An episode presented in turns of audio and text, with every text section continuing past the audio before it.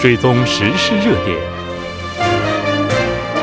纵观政坛风云，新闻在路上，带您驰骋天下。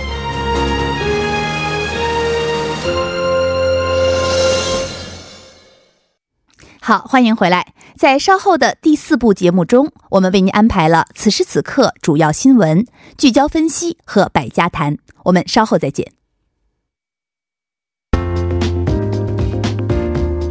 您的参与，我们的动力。参与我们的节目，您可以通过手机短信的方式发送短信至井号幺零幺三，每条短信收取五十韩元的通信费用。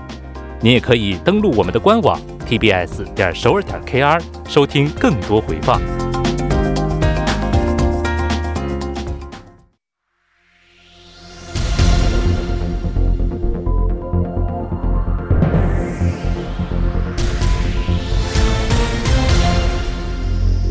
此时此刻，主要新闻。现在我们把时间交给新闻播报员司空宽叔，我们稍后再见。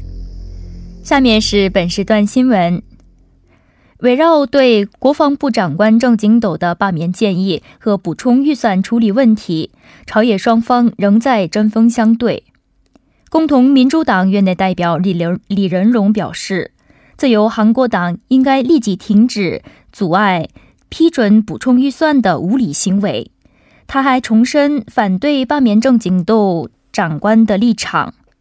由于本次议事日程未能达成协议，在只剩下两天的六月临时国会期间内，补充预算实际上难以获得批准。在这样的情况下，明天文在寅总统和朝野五党代表的会晤中能否打破僵局备受关注。下一条消息：民主和平党内内部反党派、反党权派的刘成业院内代表表示。将组建一个健康和稳固的新党，打破两大党派主导政治的局面。他在记者会上表示，十名和平党议员将联合组建追求变化和充满希望的政治连带。他还表示，昨天晚上的讨论会上，大多数议员希望的是郑东勇代表辞职，但由于郑代表不接受该建议。成立紧急对策委员会的计划被取消。下一条消息，据韩国免税店协会十七号发布的数据，今年上半年韩国免税店的销售额为十一点六千五百六十八万亿韩元，创下半年业绩的最高纪录。韩国免税店的销售额曾因为中国游客增多而激增，而二零一七年中韩萨德矛盾升级。导致中国游客意识锐减，但从去年开始再次出现增长趋势。分析认为，去年三家室内免税店的接连开业，今年五月仁川国际机场近景免税店的开业等，都是免税店销售额增加的原因。下一条消息，韩国消费者院十七号表示，将与法务部、韩国健康家庭振兴院携手制作。在韩在韩生活指南手册和宣传卡通片系列，并提供给在韩外国人和多文化家庭，以便获得生活信息。生活指南有八种外语版本，包括英语、汉语、越南语等。第一系列将以智能手机为主题，图文并茂的介绍从购买手机到解约套餐等环环节中应该注意的事项。以上就是本时段新闻。好，那么我们接下来为您带来这一时段的聚焦分析，继续关注一下韩国国会对峙的僵局。今天围绕国防部长官郑景斗的罢免问题和补充预算案，韩国朝野各党仍旧未能缩小立场分歧，对峙局面进一步加剧。那么，就相关话题，我们请到了时事评论家徐明季老师为我们做精彩的解读。好，徐老师您好。啊，主持人好，听众朋友晚上好。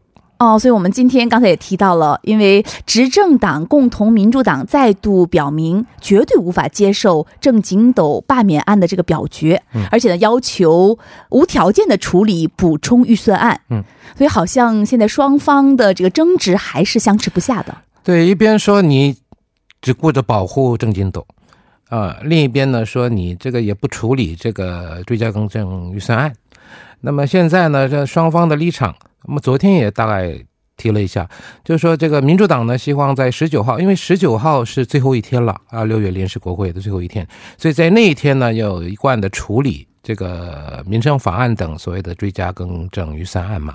但是呢，这个韩国党和这个正未来党啊，他们说是不行，先把这个这些。这郑经斗的事情先处理好，所以十八十九两天呢，就是在谈这个郑经斗这个罢免案。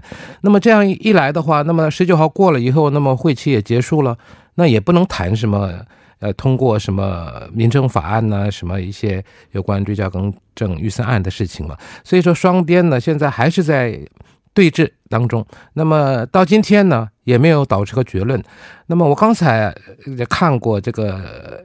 那个韩国党的这个院内代表，呃，这个他在电视上啊出来有有有一些讲话，那么他说呢，啊，以目前的情况呢，他说也不会再有七月的临时国会。呃，也不会有八月的临时国会，那么他要到等到九月，但是呢，啊，他是很强硬，但是呢，因为现在不是有双方有告发那个议员什么有关这个快速处理那个有不是有摩擦，有一些什么暴力啊等等的嘛，那么现在告发了告这边好像韩国党有五十九个人被告了吧，然后其他那个执政党和其他加起来都一百多了，那不管怎么样。现在呢，是因为国会会期，不管是临时还是不临时，国会会期里面呢，就不能随便去缉捕这个国会议员嘛。对，所以说这些你是防弹国会。那么这边说了，你是为了这个正经斗在防弹，不是为 为了我们。那不管怎么样，现在呢，因为这个比较复杂一些，所以呢，这个十九号结束以后，是不是会开七月的临时国会呢？要看啊，这个各方立场，看看。那个时候的情况怎么样？如果说是这个真的有需要保护自己所要保护的一些人的话，那可能会达成协议。那不然的话呢，就正如这个这样这个那个韩国党的这越南代表所说，叫罗清源所说，那么就不开。呃，如果达成不了协议的话，那又会空转。那么现在呢，有人说什么动物国会，什么植物国会？那么动物国会是什么呢？在这边打来打去嘛，每天。植物国会呢，是什么事儿都不能干。啊，所以动物国会呢是动物凶猛啊，然后呢，植物国会就是每天是停滞不前。对对对对，所以现在呢，说双方都说你这开这国会干嘛啊？开了也没有什么作为，而且呢，这个韩国党呢还又说了什么？上一次不是那个检察总长那不是被任命了吗？啊，对，他不是说是第十六位这个没有经过国会的报告啊就通过的。他说这样的话，这个你这看不起我们国会吗？我们国会干嘛？已经都没有说是要处理，可是说总统任命，不管怎么样，现在呢，就是很多问题呢就纠缠在一起。那么除了这个以外，当然这个之前还有一些什么其他的等等的问题呢，都纠缠在一起，所以呢现在闹得很僵，没有一个突破口。所以这个要看看明天怎么样了。哦，所以我们也关注到明天下午，好像文在寅总统要与朝野五党的党代表举行会晤。嗯，这个会晤会不会？给这个国会带来一丝曙光呢？曙光，这个是这样的。当然，明天说是这个这茶会嘛，啊，四点到六点，啊，那么说两个钟两个小时，两个小时呢，那当然主要的呢是谈这个有关日本啊，这个就是限制对韩出口这一方面，但是呢也没有定下议题，所以说你可以什么都谈。那么现在呢，各个党呢，他都有准备好了要谈哪些事情。啊，都已经准备好了啊，准备好了。所以说，那个像什么韩国这个韩国党啊，那么他们呢也准备了。那么今天呢，当然虽然对外没有对外这个公布但是呢，内容呢，这个罗清燕也说啊，已经都已经准备好了。那么其他的各党，像正未来党也是一样。还有呢，有意思的是那个就是像这个民主和平党啊，他们现在虽然。闹内讧啊！但是呢，他们呢，好像是要说要贯彻这个所谓的这个政改，啊，政治改革，就是因为这个比例代表如果多一些，他会对他们觉得说对他们党有利，所以要推这个。那那么这个其他正未来党跟这个韩国党呢，是主要是看那个，就是刚才说的，就是那个郑经斗的这一件事情啊，啊，或者是这个像检察总长的任命啊，好像在这一方面可能要提出一些问题。那么至于这个正义党呢？嗯，以目前情况来看，也是他还是他也希望能在比例代表方面多拿一些。所以说，各方都有各方的诉求啊。所以说，那么我不知道是能谈多长时间的有关对日本的。那么这个呢，如果说能达成协议，当然是好，有一个什么共同的一个立场。但是呢，在这方面呢，各方持的立场也多少有一点不一样。当然是为了国家的利益是。最重要的，但是呢，在细节方面要怎么样处理？像那个自由韩国党说了，这个呃，韩国党说什么呢？说你如果按觉得说可行啊。如果说这个比较有一点这个柔和一点的话，那我们可以接受。问题是能不能接受呢？是到了明天才知道。才知道，对对哦，我们还要继续明天继续关注一下这个会晤的整体的情况，是吧？另外，我们发现啊，其实现在韩国的政治局势还有舆论都是非常敏感的。嗯，哎，而且呢，呃，我们发现今天青瓦台总统的秘书室民政首席秘书官曹国。哦，还有青瓦台的发言人高明婷，他们先后都点名批评了韩国的保守派媒体，嗯，呃，朝鲜日报还有中央日报，嗯，那么这个批判呢，好像说了他们是呃关于日本的相关的报道呢，是完全不考虑当前的时局，嗯，但是其实我们发现青瓦台去点名批评某一些媒体，好像这是非常罕见的吧？对啊，这个好像。像外界说了，是好像是有一点这个警告性的这种意思在里面。那不管怎么样呢，现在的情况是这样，因为这个是一个很大的问题，要关系到韩国经济，而且呢，尤其是那个尖端的一些原材料呢，这个是对韩国经济是真的是很重要的。没有这些东西的话，无法生产出一些产品嘛。对对，尤其是呢高尖的一些产品。那么在这种情况下呢，当然这个要维护国家。啊，对吗？在国家的立场要说话，可是问题是呢，好像说这两个媒体呢，因为我们看电视也是一样，看这两个报社的这个电视台的话呢，总是站在另外就是保守这边嘛，然后其他有一些媒体呢是站在进步这一派，我觉得这个也是很困难的。如果你站在保守这边，你就要讲保守好了。你站在进步这边 要讲进步好，你说我我在这里，你说哪边好哪边不好，我也很难说，对吗？啊，所以说呢，这个自己有自己的想法，自己有自己的立场啊，所以说这个当然，朝鲜日报、中央日报是比较保守的，但问题是什么呢？他把一些这个标题给更换了以后，用日本版的，就是用日文啊，就。就是把它弄到网上去啊，就是说它这个相关报社是有日语的这种对对对对对新闻提供的，而且呢，这个题目也改了一些，好像是对韩国好像不那么好啊，所以那么日本的一些读者也好，他们看了以后总就是对韩国会产生一种那种误解啊，对对误解，所以说在这一方面呢，好像是希望他们要这个都要尊重一点，不要。太过分，好像是有这种警告性的意思哦。但是其实我们也发现，其实韩国保守派的媒体和进步派媒体之间的这个立场差，一直都特别特别大。对，这个自古以来都是这样啊。这所以说，这个我们看，你看这个电视的时候，你看多少台几号这样转转的话，你不同的频道啊，因为他们出来说的话跟这边说的话呢，肯定是相对的啊。所以说，这个当然。嗯，言论有自由嘛，你可以说，可是呢，你不能太过分。那么现在的情况是这样，就是说保守这边说，你不要老用那种国民的情绪来触动国民的情绪，你要这从头到尾好好想一想，啊，是不是有过去有些哪些地方做的啊不太妥当啊，或者是你签什么没签的好什么，这种要看。但是呢，目前的情况呢，对韩国实在是。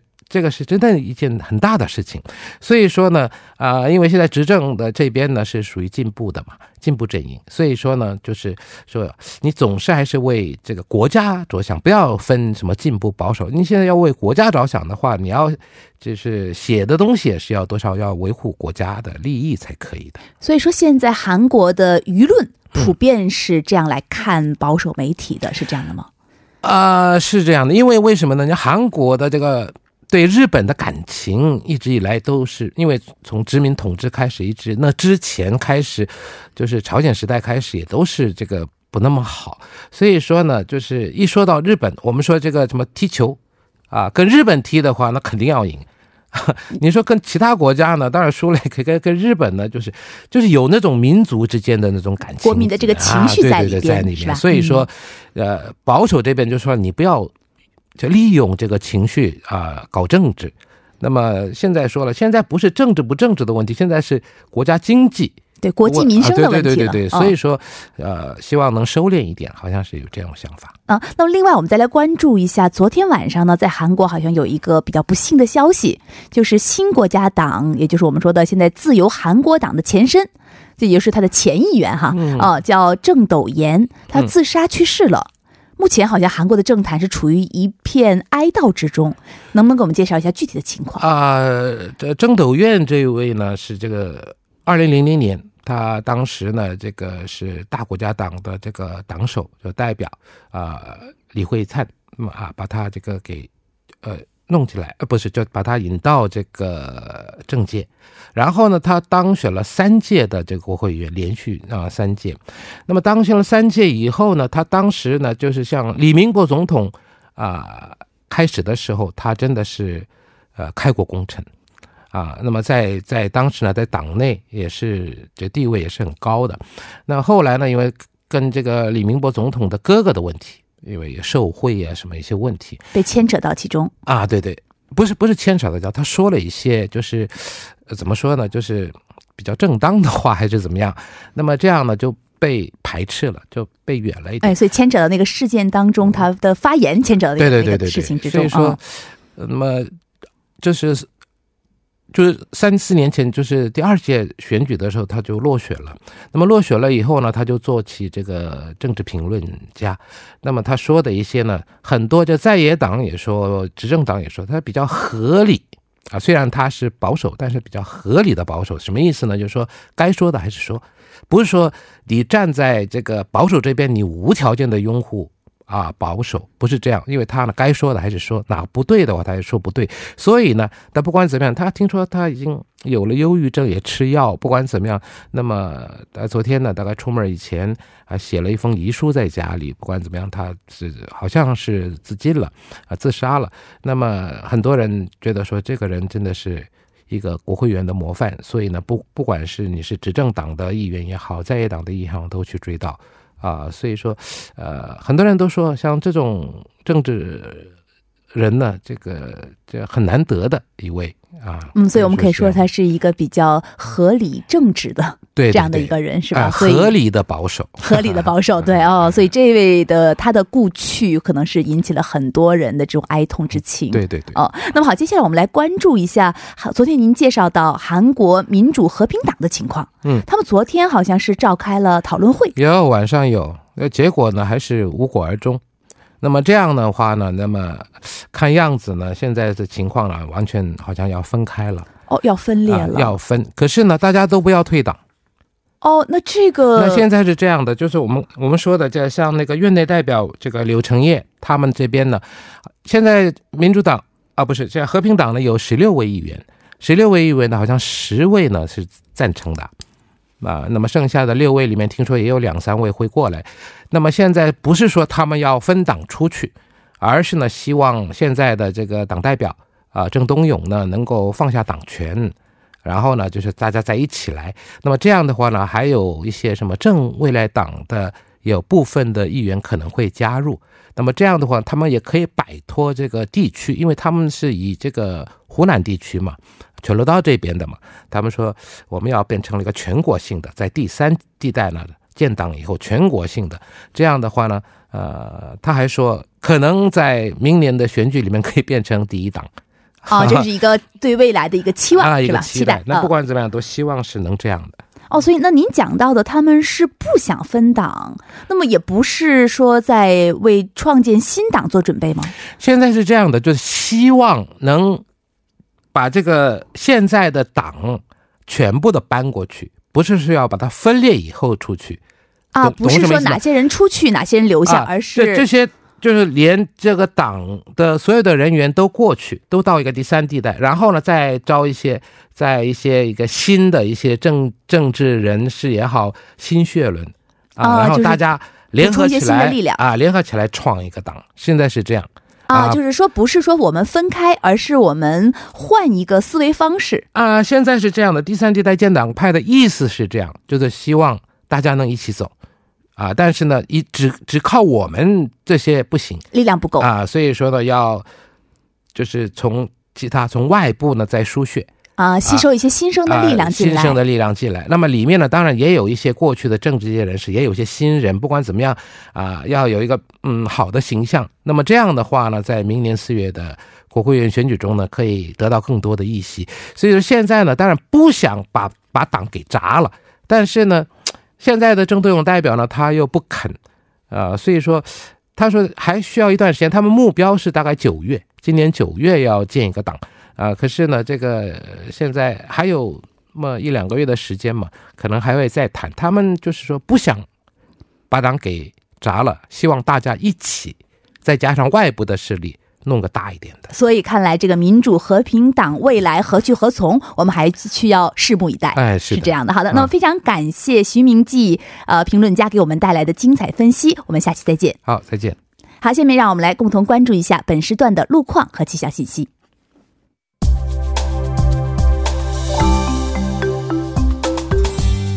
大家晚上好，这里依然是由连燕为大家带来路况和天气信息。现在是晚间七点五十一分，我们来关注一下最新的路面情况。目前，奥林匹克大楼机场方向汉南大桥至汉江大桥路段车流相对集中，道路拥堵严重。该方向稍过杨花大桥下行车道上发生了货车追尾事故，目前工作人员正在积极的处理事故当中，后续路段拥堵严重。车辆行驶缓慢，请大家谨慎驾驶。直到嘉阳大桥车流汇集，道路拥堵。相反方向，半花大桥至盐仓进出口、铜雀大桥至永东大桥、蚕市铁桥至奥林匹克大桥路段晚高峰车流增加，道路拥堵。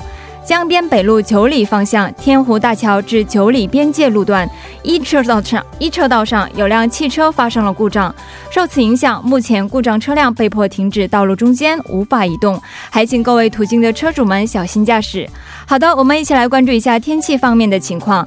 气象台于今天晚间七点发布高温橙色预警，今天傍晚到夜间阴天有小到中雨的天气过程，最低气温二十三度。最大相对湿度百分之七十五。明天白天阴天见多云，会有雷阵雨出现，最高气温三十三度，最小相对湿度百分之五十。来关注一下首尔市未来二十四小时的天气情况。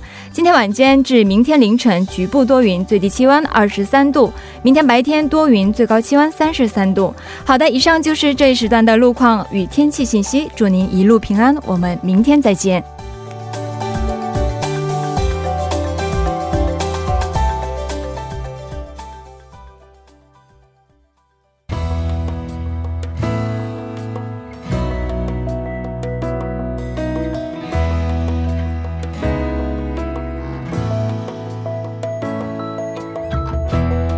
韩国江原道某中学一名初二学生被七名初三学生围攻群殴，施暴学生甚至将其带到公园山顶，逼迫其自行跳下。更让人气愤的是，事发后双方所在学校对施暴学生做出的处罚，却仅仅是接受特别教育、强制参加社区服务。处罚结果一出，顿时舆论哗然。许多人质疑，这样的处罚真的能够让施暴学生认识到自己的错误，痛改前非吗？这么低的犯罪成本，能够对施暴者起到震慑作用，从而杜绝校园暴力吗？对未成年人的校园暴力，究竟是应该网开一面，从宽处理，还是要加重处罚，以示警戒？让我们来听一听听众朋友们的声音。你好，我叫安之璇，我从事汉语教育工作。我认为这次事件的犯人们应该受到严厉的处罚。这一次一定要严处理他们，以达到杀一儆百的效果。我的名字叫张小玲，我在韩国从事 IT 行业。哦，我看了这篇报道，非常的气愤，因为惩罚的力度非常的小。使得这些加害者呢非常的肆无忌惮，做做奉献活动，然后打发下时间也就够了。受害者呢也不敢反抗，担心以后会被报复嘛。我也是一个孩子的母亲，然后我作为一个母亲呢，看到这种问题，我觉得非常的担心，因为以后自己的孩子也会上学，然后如果遇到这种校园暴力的话，我觉得作为一个家长的话，真的是不能接受，国家应该真的去重视和正视这个问题，从根源上虽然很难杜绝，但是从处罚上，我觉得可以加重一些力度。使这些经常有这种暴力倾向的孩子吧，然后能受到一些监管、心理商谈吧等等，多做一些措施，然后来缓解一下这个问题。